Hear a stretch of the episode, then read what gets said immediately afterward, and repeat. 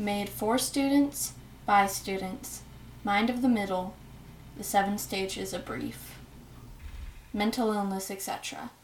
Episode 5. Imagine you're falling. The ground is rushing towards you, the infinite sky falling fast behind you. You scream as loud as you can, but no matter what you try, you're falling, and nothing can stop that. The real problems happen when you hit the ground. Really isn't the fall that kills you, it's the sudden shock. You've heard of other people falling, never thinking it could happen to you, but you can't cope. You can't see. All you can feel is your broken body stopping suddenly on flat cement. A doctor walks over to you, assesses the damage, and puts a band aid on a small cut near your ankle. This is grief. According to the American School Counselor Association, the mandated student to counselor ratio for grades K through 12 is one counselor for up to 749 students. One fifth of all children from 13 to 18 have suffered from a severe mental disorder. According to the National Alliance on Mental Illness, 100 kids per school in life, leaving no room for people who are suffering from grief. It's simple to find statistics on mental illness, divorce, poverty, and the like, but there's one part of life that it's kind of hard to pin down grief. Not a whole lot of papers about it, not a lot of grasp in the public consciousness about its effects on children and young adults. Ages 5 to 11 are generally regarded as the first real grasp of the concept of death. When one becomes a teen, your mind is already susceptible to mental imbalance, and now you are the most aware of death you've ever been. You're beginning to feel the real pressure of social norms, and there is arguably no more social norms and emotional awkwardness surrounding grief than anything else especially affecting those already socially inept and causing many awkward moments for even the usual smooth talker. The social view of grief in movies never seems to capture the true complexity of grief, much less the grief of a child. It is almost insulting that the only time we as a society accept childhood grief is when of course, there is the woman weeping over the loss of her husband or child, or the stoic man, silent widower. But most relevant to our discussion is the absolute oblivion, the absolute oblivion, the obliviousness of anyone classified as a child. Movies rarely show the long term effects of grief, ever.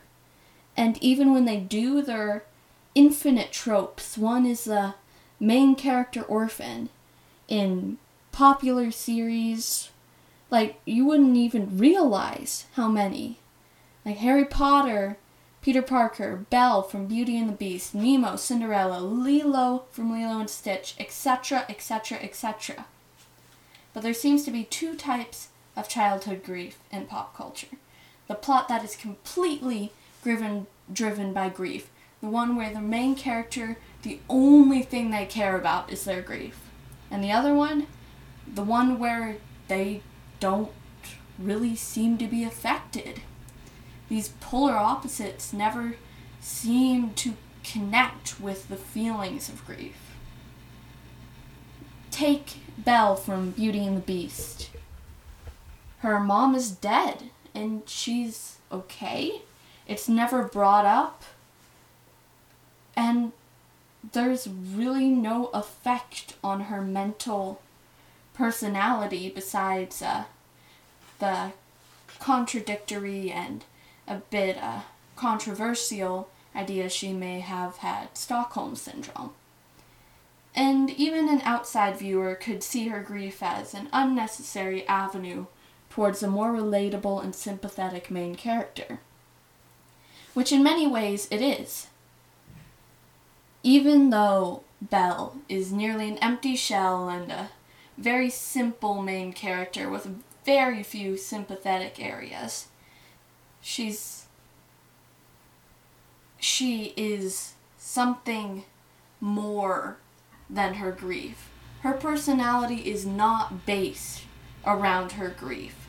Even though she looks and feels and the way she acts like an empty shell, painted pretty like an Easter egg, her grief is way more realistic than, say. I am the knight. I am Batman. Fully consumed by an urge for revenge. Batman's parents were killed and he's grieving, and he's been grieving for a long time. Which is okay, but it feels like completely and utterly his character is controlled by his grief.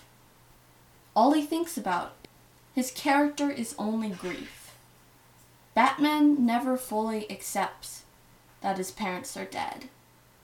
He releases his anger through strange outfits and violent aggression. That isn't healthy. But when it comes to something so forlorn and taboo, how can someone know what is? The seven stages of grief shock, denial, bargaining, guilt, anger, depression, and acceptance.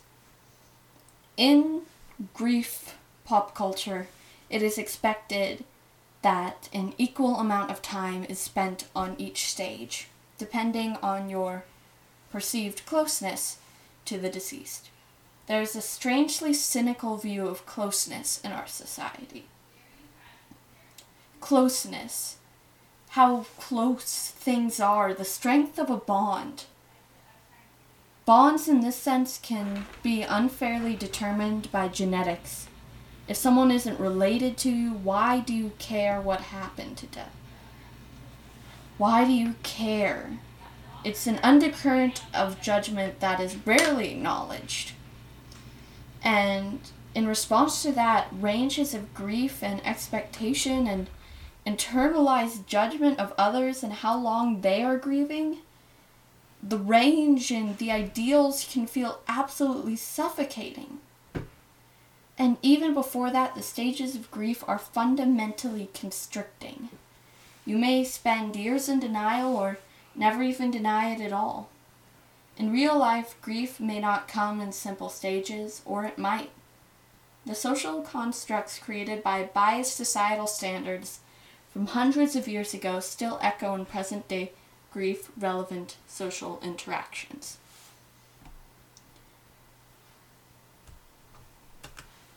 October 23rd, 2017.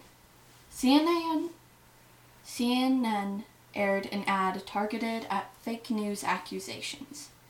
In a pale white void, a ripe red apple stands straight and tall. A voiceover plays.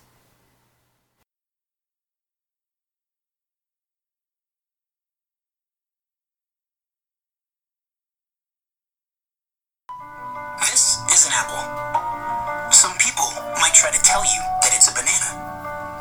They might scream banana, banana, banana over and over and over again. They may tell they you might put banana orange, in all caps. carrot, pickle, but you whatever might even they start say, to believe that wrong. this is a banana. Grief is unique and painful, But it's not. like a random fracture This in an infinite broken Is bone. an apple. But all fractures deserve more than a band-aid.